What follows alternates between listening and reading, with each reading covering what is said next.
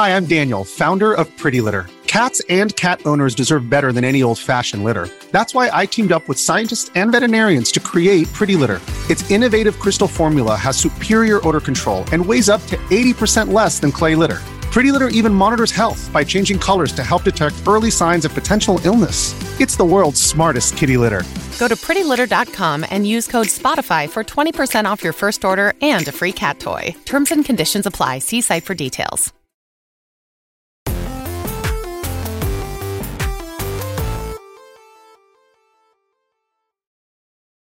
Yo, what's good? And welcome to Kinda Funny Games Daily for May 23rd, 2022. I'm your host, Jan Garcia, and joining me is Krysta Yang of the Kit and Krysta podcast. Welcome. Hello, thanks for having me. Excited to be here today. Yeah, thanks for being here today. So, Krysta, in case people have been living under a rock, who are you? What do you do? What are you about? Yeah, so I'm Krysta. Uh, as you said, I am um, the co host for the Kit and Krysta podcast, the Krysta part of it, in case that wasn't super obvious. Um, Kit and I were both uh, formerly um, at Nintendo. I worked there for over 14 years, Kit for over 13 years. So we've collectively been in the gaming industry for quite the quite the lengthy period. Um, earlier this year, we actually ended up leaving Nintendo and starting our own uh, podcast and show. So we've been doing that since um, February of um, of this year, and it's been it's been awesome. It's been so much fun. Um, we've been able to you know talk very freely now about everything um, that we love and that we don't love, and um, we've we've been looking uh, looking forward to sharing our insider stories with with everybody um, each and every week. So it's been great. Yeah, I've really enjoyed listening to the show. Um, it's like my go-to podcast now, but I'm like a oh little bit gosh. behind. So like no spoilers for like the modern era, but I like I'm listening to, you know, the episodes and I, I listened to them a bit too when I was marathon training, which really came in handy because that's like all I would do is listen to podcasts. So I actually heard um, y'all's first episode like while I was running like in Santa Monica and it was like oh the why did we left Nintendo and like all that and I was like you know, running through it. And I'm like, oh my gosh, I'm so excited to like hear, you know, all this information and insight. Yeah. Um, I kind of already get a sense of what makes your show special, but like, what is your elevator pitch? Like, what do you feel like is unique to um, the podcast and by extension the show? Because you also have, you know, a YouTube channel on top of the podcast as well. That's right. Yeah. And, you know, I think the thing that makes um, our show sort, sort of unique is that we do have sort of this insider's perspective on the industry um, just because we've been inside Nintendo for so long.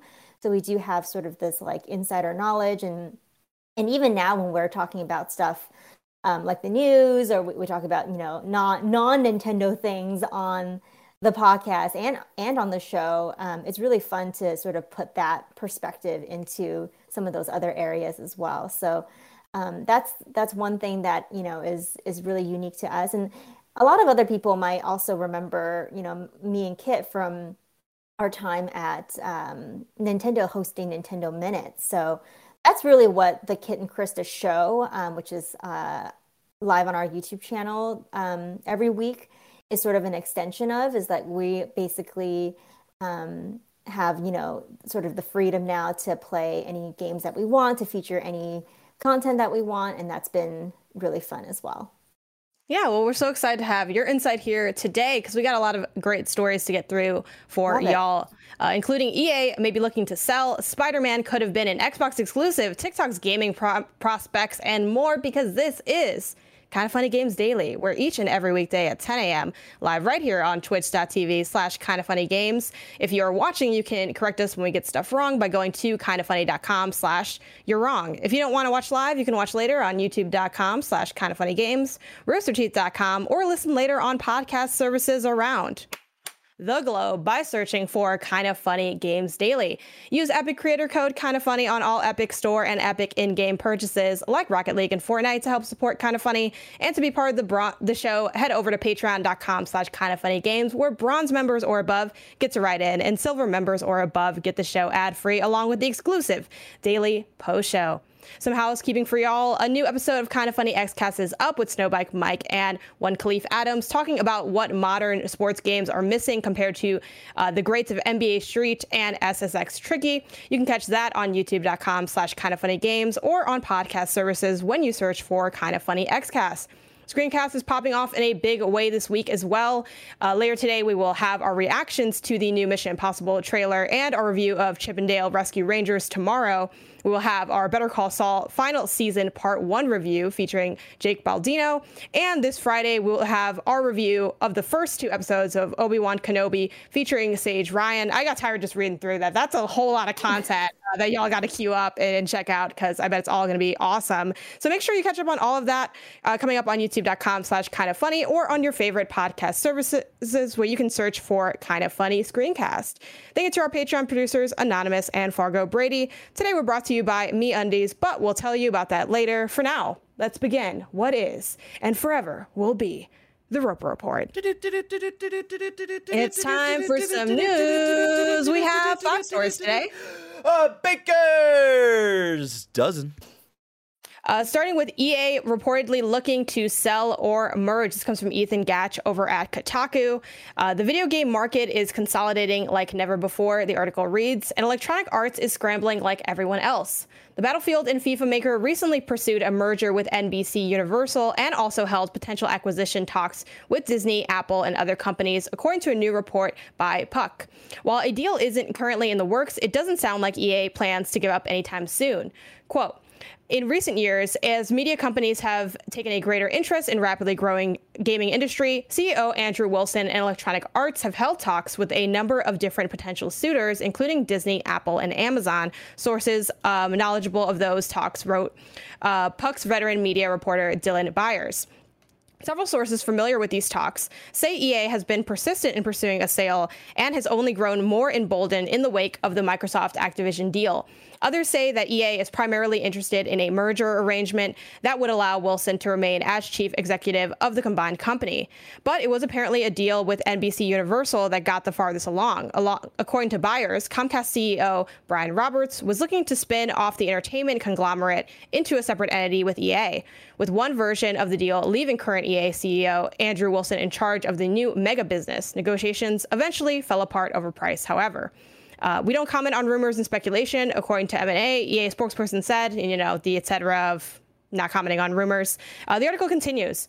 Over the past year, there's been a frenzy of video game studio acquisitions, one that sent into overdrive in January after Grand Theft Auto publisher Take Two announced it buying Zynga for 12.7 billion. Microsoft announced it was planning to buy Call of Duty maker Activision Blizzard for 69 billion. Sony followed weeks later with a deal to buy the studio behind Destiny 2, Bungie, for 3.6 billion, a price some analysts consider massively inflated and a possible sign of a new mad rush to consolidate gaming among industry's biggest players.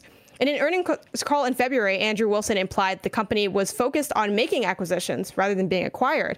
As evidence, EA spent 5 billion over the last year buying up studios to increase its size, but now it appears the publisher has been aggressively pursuing other ways of scaling up. Byers reports that Wilson approached Disney as a result as recently as March in pursuit of what sources described as a more meaningful relationship than licensing deals. This news comes as EA has lost or abandoned some of its biggest existing licensing titles, while the publisher recently revealed three new Star Wars games currently in production, including Star Wars Jedi, Jedi Fallen Order that's rumored to release in 2023. Its exclusivity deal with Disney for the Star Wars license isn't going to be renewed when it expires in 2023. That's a of competitors like Quantic Dream and Ubisoft to announce their own big Star Wars projects. It also revealed last week it's ending its similar 10 year exclusivity deal with FIFA and beginning in 2023 that will rebrand its blockbuster soccer franchise as EA Sports FC. Um, so a lot to take in there, a lot to unpack, and that was the first thing I thought of too when like I read through this, where I'm like, did didn't they just say they like were not interested in in being acquired? Of course, this is still you know. Um, still speculation, still rumors, but what do you think about the idea of EA being acquired and the general consolidation of the industry that we're sort of seeing? Yeah, I think this is really interesting, especially on the heels of the um, FIFA story last week, where it just seemed like there was sort of this shift coming in in how you know EA wants to do business with other licensees with other brands. In terms of this acquisition stuff, it just seems like that is sort of the go-to that these studios are doing nowadays to it's it's almost like you know habitual now like it's like who's next with these the, the next acquisition deal um, when i was thinking about this too when i was reading through the article a bit um, it seemed like they were more interested, EA is more interested in maybe a merger than an act than being acquired. So I wonder sort of which part of the scale they, they fall on um, if it's really they want to be acquired by somebody or they want to you know look to merging um, or, or acquiring something for themselves that's not a licensing deal because i can see that they might have had maybe a, a bad taste in their mouth after what happened with with fifa yeah, you know, you mentioned the idea of this sort of being the way of the world at this point, where we're just waiting for whatever the next big story is for these acquisitions. Um, what do you think this does for the industry as a whole? Like, do you, you know, we've had like a lot of conversations on here and across our shows about like whether it's good or bad or it's sort of neutral because at the end of the day, as long as you know the games are getting funded, it doesn't like hit the consumer as much. What's sort of your stance on that overall as we're seeing that move more in the industry, or do you think it's just like a, a, a spike that just seems to be happening and that it's not that different than how business has been done in the past? Yeah, it is pretty interesting to see, like you like you were saying, it's like sort of the norm now versus the um, versus something that is a, a, bit more unique. These kinds of mergers and acquisitions. You know, for me personally, I think the most important thing is for a lot of these studios to like maintain their you know unique voice and unique brand. And I would hate to have sort of a big parent company um, take that away from some of these studios. Um, that that's one thing that we saw, you know, kind of a lot at Nintendo, and, and you know, Nintendo's not like out there acquiring all these different studios or anything like that. But when they do bring somebody into the Nintendo umbrella, like you know, with Next Level Games, for example, it's very carefully curated in a way where it's like Nintendo knows that a studio like Next Level will follow the Nintendo brand, and so they, you know, in some degree sort of lose a little bit of their own brand identity and uniqueness by joining um, this bigger company. So i think while it's nice that these you know we have the funding and, and the industry feel, feels like it's it's healthy when when these kinds of business deals happen um, there is sort of this like little little thing in the back of my head saying like i hope that all of these studios don't become sort of bland because they're now under like these sort of bigger more like corporate, um, you know, umbrella companies. Yeah, I think we're definitely kind of moving into that era too of like what we see in a lot of, I think, just consumer goods in general, where there's that whole saying of you go to the grocery store and it's like the illusion of having a lot of choice, where you, right. you see all these different brands, but they're all underneath like yeah. one brand, and you're like, oh, I I like this one over the other one. It's like, guess what? It's all Pepsi. It's all the all, same. Yeah, exactly so there yeah i definitely have that concern as well. Um, i think your mention of like the flavor and the identity is so crucial where i think it's kind of like the kind of gap we're seeing right? Where at least like a lot of mm-hmm. times in past years past generations acquisitions have been really exciting as someone who is like covering the industry and is a fan of like all these different companies. I'm like oh this is such a great pairing or this makes sense right? Like the i love the like the next level comparison where i'm like yep this has been like so long. It's like so much that I almost thought yeah. that was already a studio that was underneath. Thing, right? Yeah, yeah it's totally. like, oh, is that not was that not official? I thought you guys were together. so I I think those have always been really exciting, and the sort of shift we're seeing because people always debate this too. They're like, well, isn't you know, don't you want this as like a PlayStation fan or as an Xbox fan or whatever? And I'm like, to a degree, you know, I think there is a yeah. moment where it gets like I'm really worried about like the vanishing of the third party because I think the third party offers. I guess kind of like a I don't know a cohesive like neutral space, right? There's like right. different identities, different niches, and like, yeah, I really hope to see that it doesn't go away, but um, we'll see what ends up happening with this. Uh, I am an EA fan, I guess. I know a lot of people don't like EA for numerous reasons, some of which are definitely valid, but I definitely have, I'm a longtime FIFA player, and I really like what they do with um, EA Originals, even though there hasn't been a lot of I think noise coming out of that super recently, but um, I've always really enjoyed those projects. Um, but before we move on, like, what about you? What's your kind of EA background, and to what degree are you a fan of uh, their projects? Yeah, I definitely am a fan as well. Like all the EA games that I've, I've played seem really high quality, seem like they're you know they're produced really well. Um, so I you know I want to see them succeed. They're obviously a big um, you know one of the big pillars of the gaming industry. So you want to see you know them do well and so i hope that whatever they're planning is um, is going to like you know help them um, have a solid future um, and you know you were saying a little bit about like sort of losing this this like third party neutral space. I think this is where maybe some of the indie studios and indie games that we're seeing can come and like really fill in that gap a little bit as we're seeing some of these changes happening with um, mergers and acquisitions. And so hopefully that gives um, those smaller studios a little bit of breathing room to sort of fill in that gap if, if needed.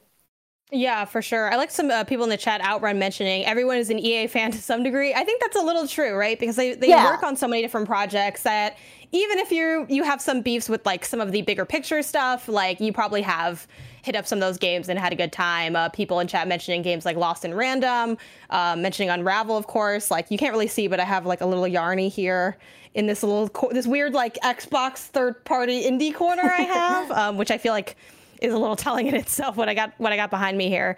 Um, but yeah, you know, um, obviously, again, always want to see what's best for the company in terms of like financial prosperity, but also like creative vision. Um, but we'll just see. I think this is also too like a, the idea of it being a more of a merger or these being like really big companies that sort of have like big entertainment roles outside of games speaks to games becoming a lot more popular and a lot more mainstream. Like companies are paying right. attention to the fact that hey, there's some there's some money to be made here. Like people are playing games. There is that interest there. So I think that also speaks to kind of like that mainstream um, movement as games continues to age because it's such a young medium, which is really weird compared to like everything else that you know exists in entertainment. Yeah, totally. Um, but continuing on, let's talk about story number two. Xbox turned Marvel down, leading to Spider Man on PS4. Um, executive reveals this comes from Chris Scullion over at VGC, who writes in an excerpt from Steven L. Kent's 2021 book, The Ultimate History of Video Games Volume 2, as spotted on Reset Era. Executive Vice President and head of Marvel Games, Jay Ong, explains how the company cut its earlier deal with Activision short in search of a better partnership. According to Ong, Marvel Games wasn't happy with the quality quality of the Spider Man games being published by Activision, and the two companies mutually agreed to terminate their licensing deal early. Ong said that when the deal was made to walk away, Activision asked, What are you going to do with this IP after you get it back? To which Ong replied, I'm going to find a better home for it. According to Ong, Activision's reply was, Good luck finding your unicorn. Ong said Marvel Games went to both Xbox and PlayStation to see if either of them would be interested in forming an exclusive partnership, asking them, We don't have any big console deals with anyone right now. What would you like to do? Microsoft's strategy, Ong recalls, was to, quote, focus on its own IP, and as such, it decided to pass on the offer. Sony, however, was more receptive. I sat down with these two execs from PlayStation third party, Adam Boyes and John Drake, in August 2014 in a conference room in Burbank, a shot to the LA area. Uh, that was me, not the article. I said, We have a dream that this is possible, that we could beat Arkham and have one, uh, one game at least, and maybe multiple games that could drive adoption to your platform. Sony reportedly responded by offering to make a AAA PlayStation exclusive Spider Man game um, and handed the project to Insomniac, which was independent at the time but was considered one of Sony's most important partners. The resulting game, Marvel Spider Man, was widely critically acclaimed and reportedly went on to sell more than 20 million copies, with its spin off Miles Morales selling a further 6.5 million. In the US, Spider Man is now one of Sony's most popular, successful video game releases releases ever in terms of dollar sales. Insomniac recently announced Spider Man 2 with a teaser trailer during the PlayStation Showcase presentation in September 2021. It's also expanding its relationship with Marvel via an in development Wolverine game. Spider Man sequel is due um, to release on PlayStation in 2023, which I still always forget that that was actually a date that got put out there. Yeah, like, I remember me too. doing "P.S. I Love You" and like Greg being like, "Yeah, they said 2023 for that," and I'm like, "Oh my gosh, that's so soon." That's next year, it's coming up. I, yeah, I know. I, yeah, I guess that, that'll be next year's conversation, right? I'm like, do we think this is coming out? Like, how's how's this going? But oh, I know, right? Um, exactly. Delay or paint, what? paint me a word picture, Krysta. What would Microsoft Spider-Man have looked like? Oh man, I don't think it would be as good. I think these Spider-Man games are so amazing because of Insomniac. So I wonder if um, a Microsoft Spider-Man game would have the same, as I like to call vibe, as a um, Insomniac PlayStation Spider-Man game. So my, yeah. I'm actually kind of glad because this is one, one of my absolute most favorite franchises now. I replay, you know, the Miles Morales Spider-Man game at holidays now, just because it's mm. such a such a great game. Um, it's so much fun just to like play these games, you know, kind of over and over again, and it's become sort of like a routine for me. So I I wouldn't want to have it any other way. I guess I, I like it. I like them the way they are. You know, if we follow the whole idea of multiple like universes, there's a universe where this game exists. Like that's true, that's right? If I could hop between universes, I would just play alternate game releases. Like that YouTube channel would blow up. um, can you imagine? But oh, um, yeah, like I I love the mention of that holiday vibe too. Are there other games that you find yourself reaching for, like that are like season based? Totally, like Luigi's Mansion, always a Halloween oh, game. that's a good one. You know, yeah. right? And then yeah, this one is the, especially the Miles Morales one because he like the beginning of the game is like he's home for you know Christmas dinner, and uh, it's just like it's perfect to play for that time of year. Here's a question for you. This is like kind of like straying away a little bit from the article, but it is on the Spider-Man topic. Miles Morales versus Spider-Man PS4. Do you have a preference? Do you think one's better than the other? Like you know, you mentioned like replaying Miles. Mm. Did you have that same love for um it's weird to say original spider-man when there's been like a million before but you know exactly. you get what i mean. Yeah you know what? I think i like them both for different reasons. I think um of course the quote original one kind of gave you the flavor of what an insomniac spider-man game could feel like and it there was really no um you know that feeling of of of playing that game for the first time was really it was pretty special. So you always have that you know kind of with the first um uh, the original Spider-Man game, and then uh, Miles Morales is just a great kind of next chapter, you know. And these games are, um, I love them because they're so like compact. It doesn't have to be like this super lengthy game that you play for like 100 hours, but you still get this really solid, um, like w- really well-rounded experience, even in this sort of more compact game. And and yeah, I think it's just it's done so well, and uh, yeah, I can't wait. I can't. Yeah, you're right. 2023 is like right around the corner, so yeah, I can't wait to see what's next. Yeah, they're just really cranking these out over here. But, you know, you mentioned that like Microsoft not getting the Spider-Man IP was maybe the best thing for that IP. Do you think it was the best thing for Microsoft? Like, did do you think they're kind of kicking themselves, being like, we oh, should have yeah. got, we could have been, you know, Miles, or do you just think that they were almost made the right call where it just didn't really quite work with their brand and it wouldn't have popped off? You know, I I definitely think there's got to be some level of regret when you see like how critically acclaimed these games are, how you know, and from a business perspective, you know, how much money they've made, really. Um, so yeah, I, I would think that even though uh, Microsoft wasn't interested at the time, and maybe that was the right decision for them, and I'm sure they stand by that decision. There's got to be some level of regret, like, oh darn, like we we really let this kind of let this big one go. Um, I mean, didn't work out or whatever didn't work out, but it, it probably doesn't feel great to see all the great sales and and uh, and you know the critical acclaim that this game has has had. Yeah, I like the mention from Nano in the chat saying Xbox wasn't ready for that IP yet. I think it's an, I don't know, I'm not ready to agree with that take, but I think it is an interesting one. Yeah. Um, in that I do think Xbox is generally on, you know, the upswing. Um, I don't know that they're gonna get to having that killer internal IP being part of their like brand. That's like the weakest part of their brand is that element. And right now it's very much like this is a Game Pass machine and we're all here to play games and we're like Xbox and you can play them on your phone, you can play them on your PC, and they right. have that really down. Um, but yeah, you know, it's funny too thinking of like this alternate reality of like Microsoft having um, a Spider-Man license because the first thing I thought of was, which of course, and I'm going to catch myself before I actually like, fully make the statement, but I'm like, well, um, you know, I'm like Sunset Overdrive was great. That's Insomniac. That's an Insomniac game That's that was on game, an yeah. Xbox platform. So I really do think that they were like such a perfect pick. Like it is obviously it's yeah. always gonna be hard to imagine stuff that you know isn't, but the idea of anyone else doing it, um, I don't know. Like Insomniac kills motion so well. Like they capture a feeling in games so well that I, I, I can't imagine anyone doing it better.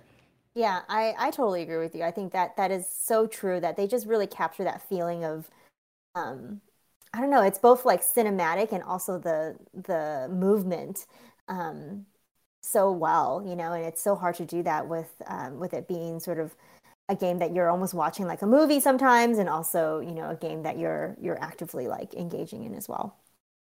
Yeah, I, I think. Do you think they accomplished their goal of kind of going toe to toe with Arkham in terms of like critical acclaim in history? Like, do you think that yeah. they kind of accomplished that? I think so. I mean, I think you know both both games have great merits and and definitely you know unique in their own way. But in terms of like like how many people know about this this game, how many people love this game, bought this game, um, I think they've done it. Barrett, I know you're on the ones and twos there. Feel free to chat. You, you're the Arkham guy, so I do you think they they, they nailed it here? Yeah, I, I I I think they did for sure, especially in a in an era where you know the Arkham. Uh, franchise was essentially done with because and left a void right i think spider-man like it came in at the kind of perfect time on the other end of the the comic book spectrum to really release something that was truly special someone in the chat um, i forget who uh, kind of pointed out of like uh, Gotham Knights is releasing later this year, and this will be the first Batman game post Spider Man. Like they're like not even yeah. thinking of just the Arkham games yeah. th- themselves. Like they have a kind of high bar to go against when it comes to modern superhero games, which is something like I never even thought of. So shout out to uh, whoever said that. I I'm, i lost you, so I'm, I'm, I'm sorry I can't properly shout you out. Um, but yeah, that's an interesting aspect uh, to that of uh, DC kind of responding to what's been going on since you know their last uh, comic book game, Arkham Knight, coming out seven years ago at this point. So, um, yeah, I, I, I don't know if I love either the Spider-Man games as much as I do uh, the Batman games, but for sure they're they're on that same pedigree.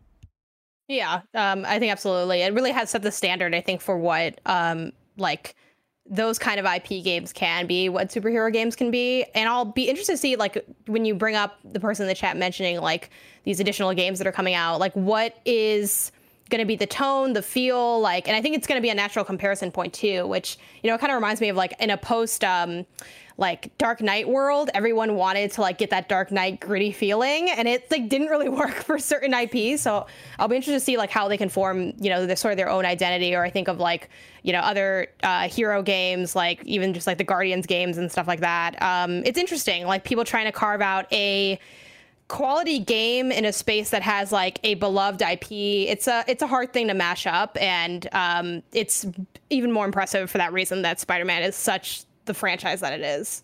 Yeah, people have such high expectations when it's like some some IP that they've like grown up with. So I'm actually really interested in this Wolverine game too because that is like something completely different and sort of falls in that same pattern like you were talking about like, you know, are they going to be able to sort of mash that up in a way that is acceptable to long-term fans of um, of Wolverine and, and um, X Men? Like, are they going to be able to do that? So we'll see.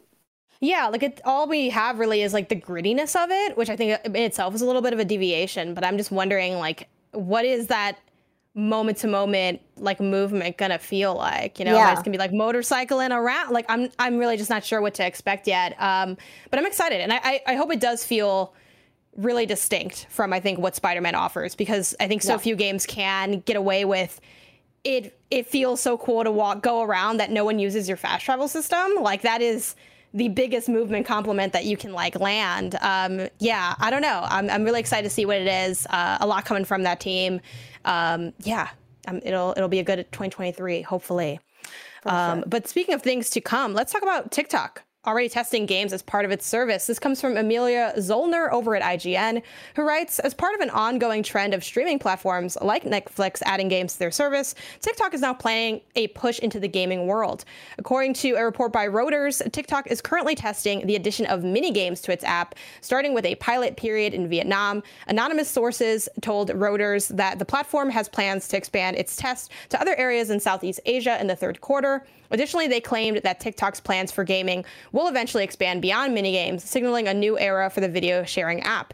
It's unknown when or if these games being tested in Vietnam might reach a larger audience or launch to a larger audience. However, TikTok already has a few HTML5 games already available for users in the United States, including Zynga's Endless Runner Disco Loco 3D. This is in ByteDance's, TikTok's parent company's, first foray into the gaming world. The company already owns uh, and Nuverse, two video game publishers uh, Douyin, a version of TikTok available in China, also offered games to its users since 2019. According to Reuters, TikTok will likely utilize ByteDance's library of games for its in-app games. And TikTok isn't stopping there. The app recently saw the addition of, you know, invisible dislike buttons and is also testing out other features like subscriptions or influencer feeds.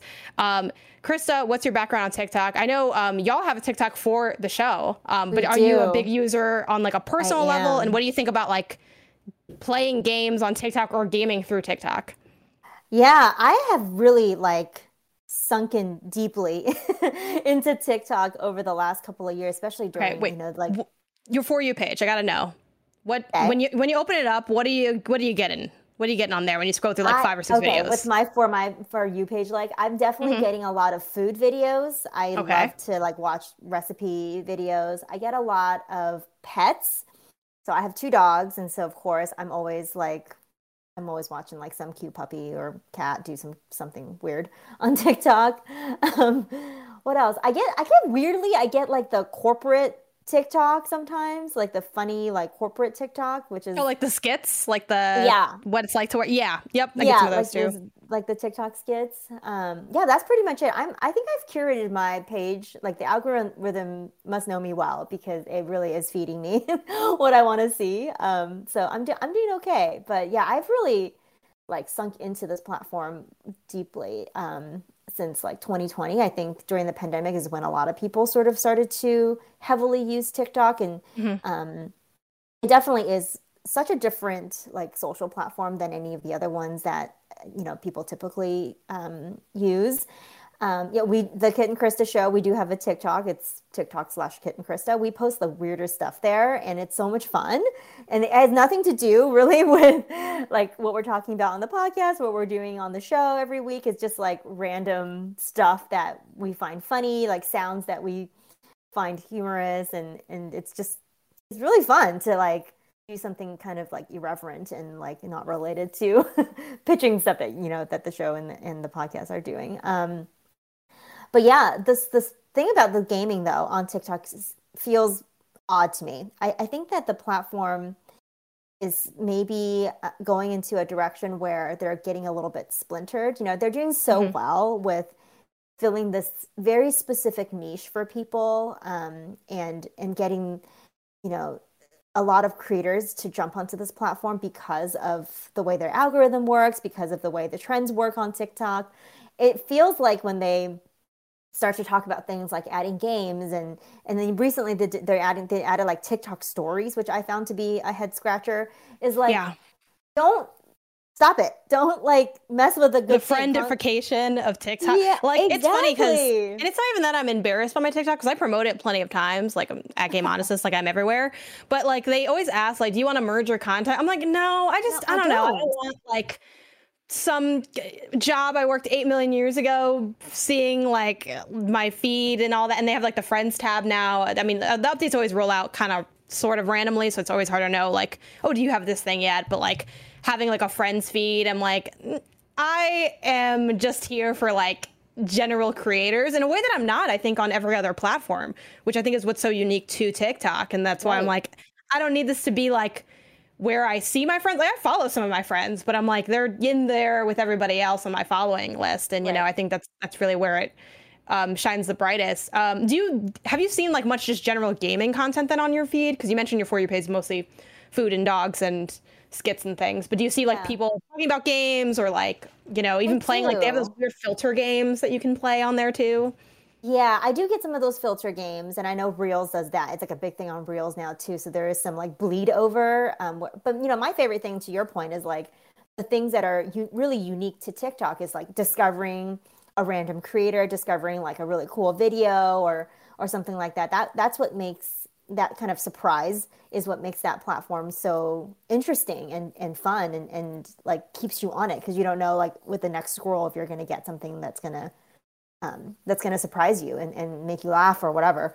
Um, gaming content, I do see some on TikTok. You know, Minecraft seems to be a big thing on TikTok. Um, Animal Crossing, I still get a lot of that, even though you know Animal Crossing certainly isn't as um, as popular as it was uh, about a year ago. But I still get some like cozy game Animal Crossing type of content on on TikTok. Um, but uh, yeah, it, it's it does it does feel odd though that you know they're not really you know TikTok as a company isn't concentrating on what their lifeblood is, which is like supporting their creators and getting more creators on to do what they do best, which is to make really cool, interesting content that you know you and I want to want to see. Um, and instead, they're doing weird stuff like you know adding games or adding a you know fr- friendification and stuff onto onto the platform. So, do you think there's a world where that whole idea of quickly sort of jumping between things and discoverability could work with games? Like, even if it's not maybe playing the video games, is there a world where it's like trailers or feeds? Like, do you think there is viability in them even dipping into gaming? And if so, what do you think that viability might look like? Yeah, I definitely think, you know, you can reach a pretty different audience on TikTok. Um, than with some of the other social platforms and so there there could be like a world where um, you could you know find new people to become interested in games because of TikTok. So, but I think to make that work, you would have to have like really curated like content that is made for that platform. You could you can't just roll like a vertical video trailer and have it like yeah. take off on TikTok. That's not what the platform really is about. It's about, you know, these trends and and these creators. So, you know, there could be a world where it's very creator driven and it's more so like you know shorter bites of what we see on youtube like reaction videos or um, you know quick unboxings or quick gameplay videos or challenges i can see that working more so on tiktok and uh, with gaming content and, and, and you know being something that people would want to see versus it like um, being, you know, straight up repurposing stuff from your other channels onto that platform. Right. Or like a place to play. I I would definitely try it, but the idea of bouncing even quick like it seems a little overwhelming to like yeah. bounce between games so fast. But at the same time, like if you would have pitched me years ago on, you know, and obviously there's been other platforms that have bite-sized content. It's not like TikTok is the first bite-sized content platform, but I probably would have also thought that that was too too much or too short, or even like some of their expansion into longer form videos. Like at first, I'm like, oh, I don't want anything more than the 60 seconds, but I'm like. The one and three is kind of nice. Now the ten, I think, is my line. I don't know. I don't think I like the ten. And then yeah, ten is a like, lot long. People yeah. like, if you do a ten minute video and you tell me to go to part two, I'm uninstalling the app. Yeah, I'm not doing um, it. I'm never going to see part two. Sorry. um, really quick before we move on, uh, Nathan, the viewer uh, in the chat says my TikTok is just Elden Ring. Uh, which reminds me, are you still wow. are you still in on Elden Ring? Have you? Uh, again, I'm behind on the podcast, so I don't know if you've like oh, beaten it or still playing it. I beat it. Aren't you proud of me? I am. First Souls game, right? My first Souls game. I could not believe it. I, I talked about it a little bit on the podcast, but like when I first started playing Elden Ring, I was like, there's no way I have to only I'm gonna only gonna play like one hour of this game and then I'm probably gonna stop because I won't be able to do it. Here I am, two and a half months later, and like a hundred hours later, beat the game. I can believe it. It's awesome. Nice. Are you just are you out now? Did you finish it and then walk away? Or are you gonna like keep living yeah. in there? Are you gonna go for like the platinum? What what what platform are you playing on actually? PS5. Um, are you going for like the platinum? Are you like a trophy hunter? No, I can't do it. I'm I'm not a completionist. You could do it. Maybe you don't want to, which is fair. Yeah. I I definitely feel like I can go back to that world. Maybe there's like there's like other quests, big quests that side quests I didn't do yet. So maybe like in a couple months, but I definitely needed a break from from it after I so, like struggled through that last boss. So now I'm like onto other things and like I've quote moved on with my life. But I think about that game a lot. Like I miss it and I, I did consume a lot of like video content for that game. Mm-hmm. I did see Elden Ring content on my TikTok channels. Um, and I definitely was like watching a lot of like Elden Ring videos and stuff like that. So I can see, you know, sort of those like quick things, quick bites about sort of things that you see or things everyone collectively experiences in Elden Ring, you know, on TikTok. I, I can relate to that for sure.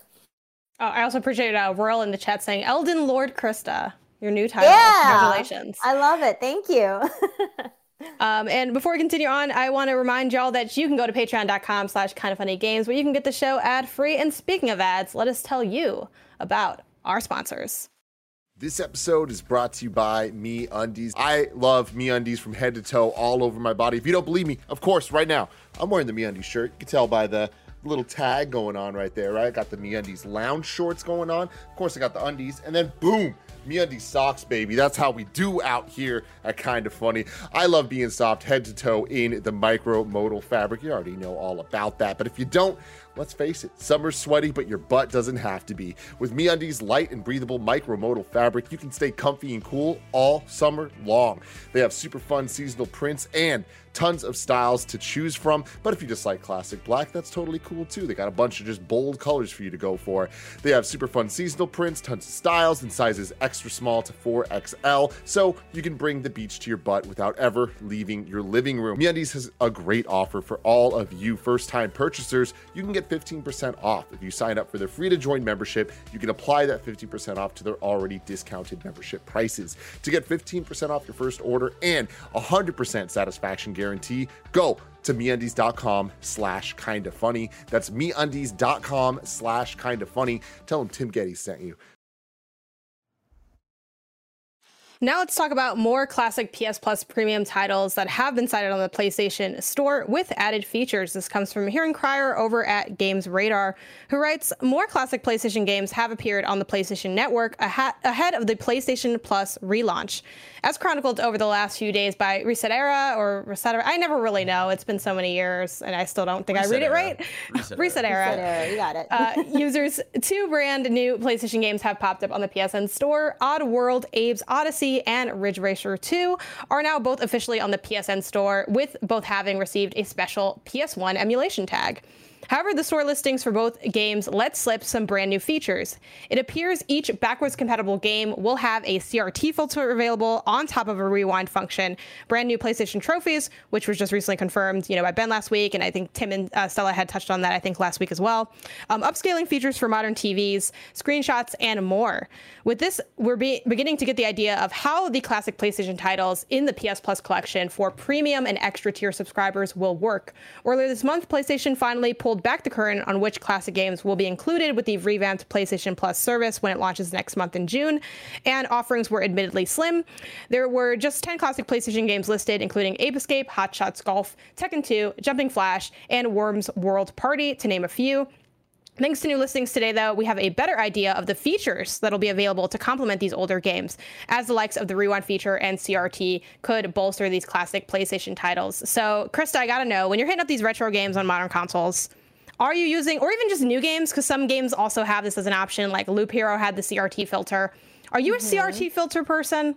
Like, let's start there. Let's get it all out in the open.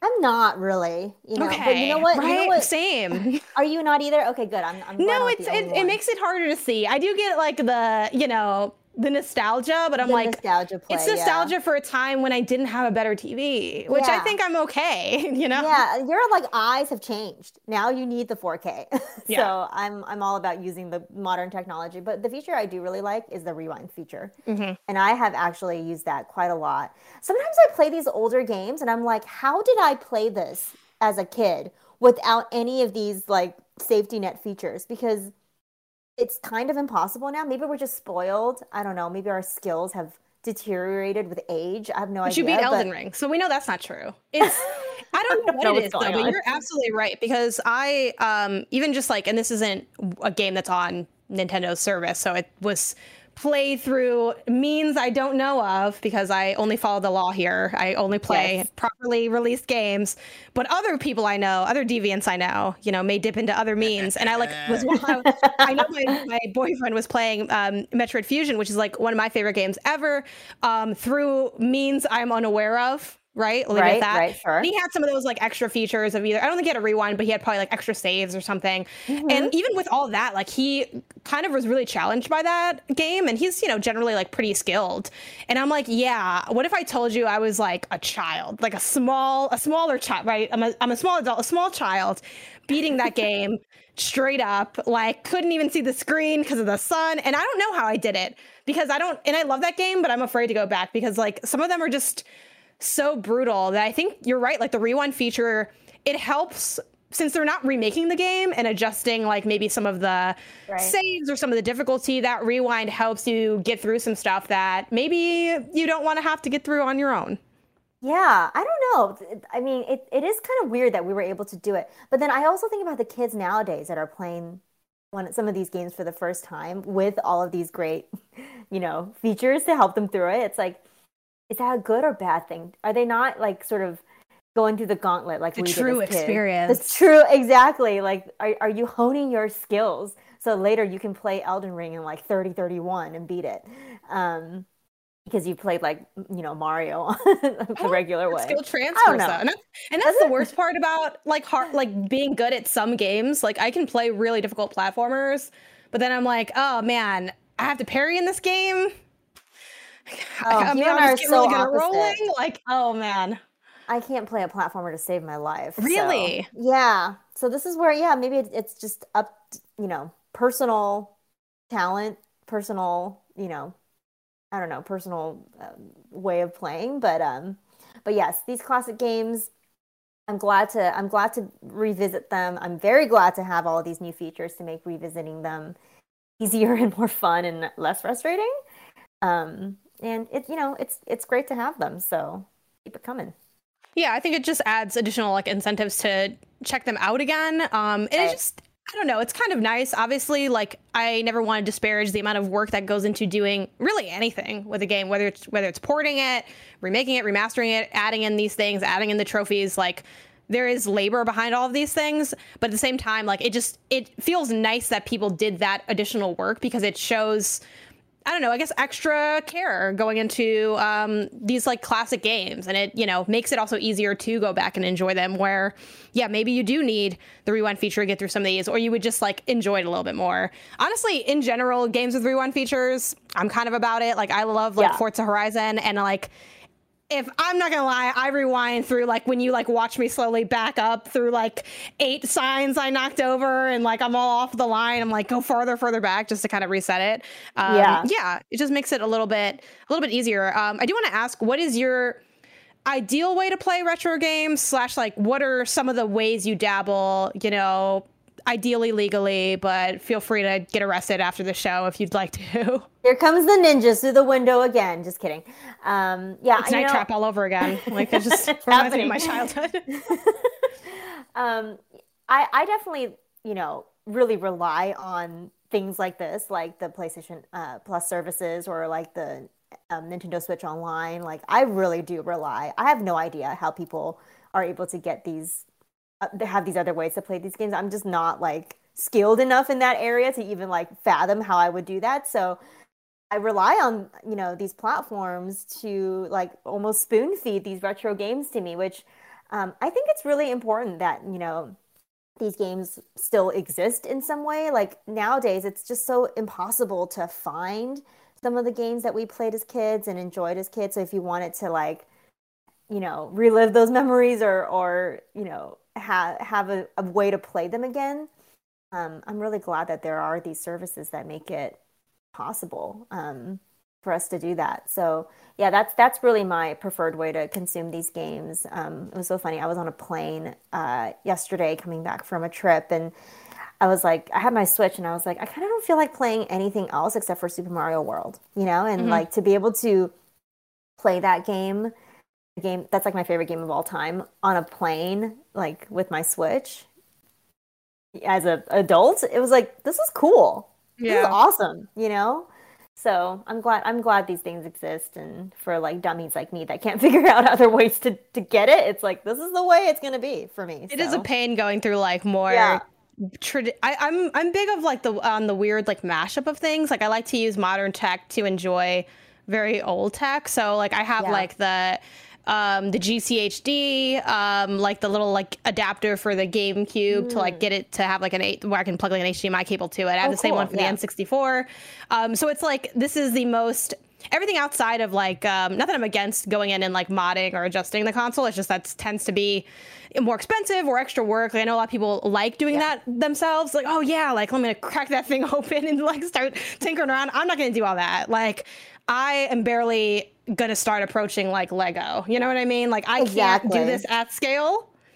And then I'm like, it doesn't like no, I can't I can't do it. So I like doing stuff like that, um, getting like modded um older consoles or things. Like I really want to mm-hmm. get like a new like modded GBA that's backlit. You know, the Analogue Pocket drops. A lot of people like that. Um, oh, so I enjoyed cool. yeah. I enjoyed doing that because um, I like using like the old hardware, like the old cartridges and stuff. Um, but yeah, at the same time, like I definitely, if I can play it modern, I probably just will do that. Like I have, um, you know, old carts like the N64, but if it's on the Switch service, like I'm gonna play it that way. Like I don't feel the need to replay Yoshi's Island on like the SNES Junior I had as a kid when I can just right. play it you know, on my Switch. So I think having those options is really good. And it also really helps too with how much stuff can become more expensive sometimes. Like the idea of, you know, I have a freaking Mario 64 cart that was like, I don't know, had at least been like 60 or 80 dollars because it came in the box. And like I like having that as a collector, but like it's nice to have a way to play that game that doesn't involve spending a bunch of money and investing in all this stuff that you're only going to use yeah. for this one specific thing. Um, so yeah, uh, before we move on, I do want to know though too, um, for the PlayStation new revamp stuff, uh, PlayStation Plus Plus, as I've been calling it. I don't know why they didn't go with that name. name. I like um, that. Right? It's like no confusion. Rolls off the, the, tongue, guys. The plus Plus too, yeah. Um, what tier are you getting, or are you upgrading um, from like base PlayStation Plus, assuming that you have that? I might upgrade. I know that this is controversial because people are like, why would you do that without like really knowing what's coming? I mean, like, I feel like it might be worth it just to see, you know, what yeah. that offer looks like. I don't I don't love that, you know, they're sort of slow trickling out these you know, these more retro games and not giving people a full picture of what that looks like. That feels a little NSO-ish to me. Mm-hmm. Where it's like, just tell us the roster. You obviously know it. Just you know tell us so we, we can make a decision but um yeah i'm i'm not opposed to getting upgrading really um i i you know i i feel like right now i play my playstation probably the most out of all the three mm-hmm. consoles mm-hmm. um so yeah i'm you know i'm like i'm kind of in on it so yeah, same. I think I will probably just go for the highest tier just to n- not to remove the questions of it, and then also like I can always use the excuse of oh well I'm informing the audience, even though exactly. I'm like I just was probably gonna do this anyway. I need um, this at least for the yeah I need this I need it for work for um, your job. yeah, yeah. This is a work expense. Um, it, anything's work expense if you think about it enough. Um, anyway, but yeah, I think I'll just do that just to kind of see like what is that first year like, and I have a lot of fun exactly. being an early adopter, even though early adopters always get burned, but like I enjoy that burn. I'm like I'm part of the community. You know, we're here, we're hanging yeah. out, we're figuring it out exactly. um, for most stuff, not everything. But uh, speaking of retro games, though, I do want to do uh, our last story, which is a bit of a PSA. This is uh, last day of Wii U and 3DS funds coming from Victoria Kennedy at Eurogamer, uh, and I've seen this a couple uh, different places kind of shouting this out and being like, I tested it, don't worry, it still works just today. Um, so, a short PSA for those who still use their 3DS and Wii U family of systems. Today is the last day that you can use a credit card to add funds to the account. So, again, this is like a slow roll, whole clarification. So, on Nintendo's customer support page regarding the upcoming closure of the Wii U and 3DS eShops to new purchases, it states, as of May 23rd, today, it will no longer be possible to use a credit card to add funds uh, to those accounts. Uh, and they also sh- mentioned that, like, hey, we checked this at the time of writing, it's good. I also Googled a few other places that were like, we just did it, it's so good. So definitely try uh, and do that if you're interested in doing it. Uh, and then I also want to mention uh, the article closes out saying, meanwhile, from August 29th, users will no longer be able to use Nintendo eShop cards to add funds. So it's again, it's a slow roll where like today is the last day to like put your credit card in and like add money. After that, you can still use the cards, but then after that, you know, and it keeps continuing. Um, and then they put after this time, that August 29th date, however, you'll still be able to redeem download codes. This is possible up until late March 2023. And then after that, I guess we say our final goodbyes. So as we start to, the sun starts to set on the 3DS and the Wii U. Um, obviously, this is this first or like mostly impacts digital because technically, you know, you can still put in these like old cartridges and things, um, or discs, I guess, for the the Wii U's case. Um, but you know, digital is obviously really big. So obviously, like again, like the stuff like Pocket Jockey or like Box Boy, if you're like game. really want those games, those are probably the first ones you want to prioritize. Um, but I want to take this time too just to talk about what some of our favorite games are from those uh, family of consoles. Oh, you just named two of my favorite ones. Pocket Jockey is a low key underrated game. Um, I, says, I haven't played it yet. I'm gonna I'm gonna download what? it. I have uh, yeah, I know. It's like so. It was like in that. I remember listening to NVC and they were like so heavy into Pocket Jockey. But don't worry, I oh. have. I didn't have time before the show, but I brought out the 3DS. I charged it. Um, also, shout oh out to how gosh. fast this charged and turned on because like no shade but my Shocking. ps vita i tried turning it back on and it's like a several hour process but yeah pocket jockey tell me about pocket jockey Oh my gosh, Game Freak game, which is weird and pool at the same time. But um, yeah, it is the weirdest game for me to describe to you. It is like a card game with horse races. Very cute. The horses are cute, but weirdly their heads addictive. are giant. Their heads are huge. They're very cartoony. Um, you can like up their stats by getting these different cards and I, I mean, I'm doing a terrible job selling this game to you. My, my, just, just try it. You'll love it. It's really, really fun. It was very surprising that like this game captured collectively captured our hearts but um yeah it, yeah like, i, I really feel jockey. like you know it's funny because like i know some people this is probably the first time hearing about pocket jockey but yeah like i the only thing I know about Pocket Jockey is that, is that everyone's like, you got to play Pocket Jockey. It's actually really yeah. good. It's a it's a fun like kind of deeper cut, um, and it's definitely one of the more, I think, interesting games at least caught my eye looking through people's like I did the quick classic Google of 3DS games digital only and you know it's kind of a, a weird hodgepodge of things you know the, the mm-hmm. idea of the best digital only ones like I saw someone shout out like um, a Picross version of like Twilight Princess or something is on there. That's I don't know. Yeah. You know. Um, so yeah, I think. Oh yeah, Rhythm Heaven uh, in the chat being shot as, as digital only because I think it got mm-hmm. a physical release, but not in the U.S. So that's kind of that right that line. so yeah, definitely put put in the chat what your favorite um, digital games are, especially. Yeah, Phoenix Wright. Um, some of those games get shot out too, oftentimes for digital. Um, I was definitely not very digital during the era of the 3DS or the Wii U, so I, I do want to hit mm-hmm. up those games. Um, but other stuff that I love from that era, um, gosh, there's again a lot of these are physical, so you can or all of them are physical because i have them physically. Um, i you know of course loved brain age. Still i feel like i have only gotten dumber in the post brain age era and there's nothing that's revitalized my mind since then. And but i love the 3ds genuinely and i had a lot of fun. Um, i would definitely encourage you guys to go out there and like hit up a retro game store if you have access to one and just see what you can find. Because like i got a bunch of games that i've actually never played for my 3ds from a friend that I want to check out. Um, games like uh, Devil Survivor, um, Nine Hours, Nine Persons, Nine Doors, uh, nine, Electroplankton. Nine, nine. Yeah, nine and nine. Trion Cube, I think, is currently in the console right now because I was like, I'll play this, and then I just still hadn't. But for stuff that I had hit up, um, you know, Mario Luigi's Bowser's Inside Story. Um, oh, I really love Pokemon Sun and Moon. I think was one of is still one of the best Pokemon games. Yeah, I think for sure. Top. Also, top you three. you dance with the Pokemon in that game. I feel How like we can't say no to that, right? We can't understate that. Um, but yeah, what about Fire you? What Emblem. are some other Fire Emblem? Yep. Fire Emblem Awakening is a great game. Um, what else is there? There's uh, Professor Layton, which was one of my favorite series. Um, some of those games are on Switch, I think, um, or some of the Professor Layton mm-hmm. games are on Switch. But the original DS and 3DS ones are really good. Um, I was just thinking about Elite Beat Agents over the weekend, and I'm like, where, how, where's the sequel to that game? Like, when do we get to see that again? Um, yeah, there's a there's a ton of of really good um, 3DS DS games. Yeah, it's it's a little sad to see it sort of really coming to an end, and uh, yeah, empty your bank accounts, I guess, onto your credit card so you can get all the games you want before today. Um, do you think there's a chance that we'll see like 3DS games on the Switch or like a 3DS section in NSO, or do you think it's that's too modern? Like, what do you what are your speculations on that? I wonder if they would, but I also wonder how they would do it with the dual screen, and yeah. if that's hard. You know, if you'd to... have to turn the Switch sideways and use one of those third party. Oh, that, I, do, I, do, have that configuration, for, right? Um, yes, like that. Yeah. That company would clean up if they ever did the sideways. I know. Games.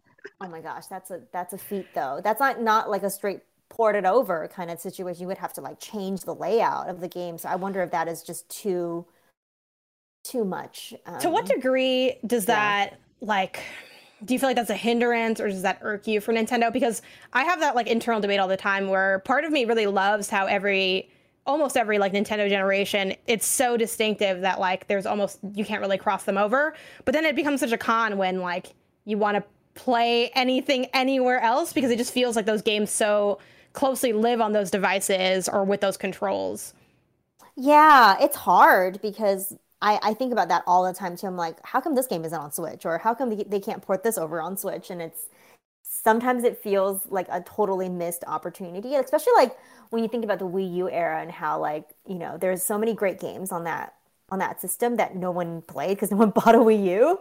So it's like what a missed opportunity not to have that come on Switch, and obviously some of them have already. But um, yeah, it, it's tough when it's. I feel like it's tough from a business perspective when it's not a straight like easy port. Um, then does it like make sense to dip? Oh my gosh. Dollar. Yes, this game. Share it with the B-roll Wind Waker HD. Like you knew it please, read my mind. For the love of God, please, please. Yes, Let's Okay, collectively here's my thing. send out the I don't want to right go to. Blessing's house to pick up the Kinda Funny Wii U just to replay this game. Please, for the love of God, just port it to Switch. Here's what I'm scared of though, with the idea of that port. I am horrified that they will port that game over, but it won't be the HD version. It'll be the GameCube version. No. where they'll like it's still gonna get Say Because isn't that what Nintendo would do though? Like I know I'm I feel bad saying that, but like and then here's, but like isn't that what they would do? I just feel like They they weird. So. it hurt me a lot and i just don't know why um yeah no that is absolutely the gem on and again obviously these you can't do these physically so like you know still go out and get those but yeah like Yeah, yeah. this is the shining star that is left in the dust for some reason for i think the wii u's library um because they've gotten a lot of the other big hits here like i brought out my collection and a lot of these games are either represented or like they have sequels so it kind of doesn't really make Mm-hmm. sense um Yeah. I'd love to see, um, even though this was got a port to 3DS, um, Yoshi's Crafted World or Yoshi's Woolly World because Crafted is on. Woolly World is great. Yeah. Yeah, like I'm playing through that still. Um, like that's actually why I had my Wii U so handy for today. It wasn't just that I have it there all the time. Like, I replugged it in to play Woolly World. It's so good. It's like one of the best Yoshi games, and like many games on the Wii U, I feel like it doesn't get as talked about because the Wii U was not incredibly popular. So yeah, oh my God, Wind Waker, just the cloud version. Why are y'all putting this into the world? but yeah, um, Yeah, we but need it. We need it for sure. The idea of the 3DS and the Wii U getting a new life on the Switch is so far away. If I want to know what's coming to mom and grab shops today, where would I look? Uh, you will go to the official list of upcoming software across each and every platform as listed by the Kinda Funny Games Daily Show host each and every weekday. Uh, out today on Steam, we have Godspeed Defender. Oh, yeah. Yeah, Yeah, don't for- I forgot ever to forget the add- I know. I know. I always, it's like, I have such good runs on here. I know. I know. Can we get some dammits in the chat, please? Thank you. Um, this is like something where I know what you're thinking. How is it that you like learn this and then periodically I forget it? Here's the thing. When I usually make this doc, I add in like, don't do that. But then sometimes I forget to add it in because sh- like this is a shared, you know, inside baseball. This is like a, a blank doc template that like I copy over and I like make it the way I make it. So yeah, um, I appreciate the the dammits, the the emotes. But out today is God Defender on Steam in 1001 Jigsaw Home Sweet Home 2 on Steam. We were absolutely dying without Zach Wisen's roundup. I don't know how he was getting those, but we're going to get together. Uh, new dates. I do want to shout out that um, I think the pronunciation is, is it Tchia? Uh, delayed to 2023. Uh, that's that open world sandbox inspired game um, inspired by uh, New Caledonia. It kind of has like a very like exploratory and sort of whimsical look to it. Um, I believe this is popped up in a couple showcases. Uh, but yeah, delayed until 2023. But this is definitely one that I have on my you know list that I'm looking forward to. And it has you know the climbing. Definitely, I think some people making the the kind of Breath of the Wild esque comparisons with like some of the I guess elements uh, that you kind of see in here. But it seems like a really cool one. So we'll have to wait a little bit longer on that title. Uh, rounding out, uh, jump into your wrongs real fast. Don't really have to you know some shout outs on like extra things that are popping up with trophies which yeah keep an eye out on those uh, rumors and, and psn things. Um, but i think we're actually pretty good. Um, yeah one professor layton game on switch but it doesn't feature the professor. It's layton miss mystery journey thank you nano That's for the right. deep the deep Yes. professor layton cuts. Um, but yeah, that's basically it. Other than you know, shout outs or like extra rumors and things for us to dig into, which uh, we'll have plenty of other times and shows to unpack all of that because tomorrow's hosts are uh, Tam and Gary Whitta. So stay tuned for that on a Tuesday. Uh, Barrett, do you know what's happening after this on the stream? After this is one Snowbike Mike hanging out with one Kevin Coelho on the calendar. And again, you know, this could change in two minutes. They have Valheim or Portal 2. Which two very, very different, different vibes. uh, so we'll we'll see what they uh, stick with. Maybe they'll just uh, fall out, uh, fall back on some Fortnite because I know those two love Fortnite as well. But it's gonna be either way a fun time with uh, Kevin and Mike. I know uh, for those of you anticipating KFW, don't worry, there will be another KFW this week, uh, just not today. Thanks. Uh, and you can catch that stream later uh, if you subscribe to youtube.com slash kind of funny plays. Um, for now, this has been Kinda Funny Games Daily, where each and every weekday live right here on twitch.tv slash kind of funny games, we run you through the nerdy news you need to know about. We have a Patreon post show for those who are subbed to the silver level of patreon.com slash kind of funny games. So stick around for that. Otherwise, until next time, Game Daily.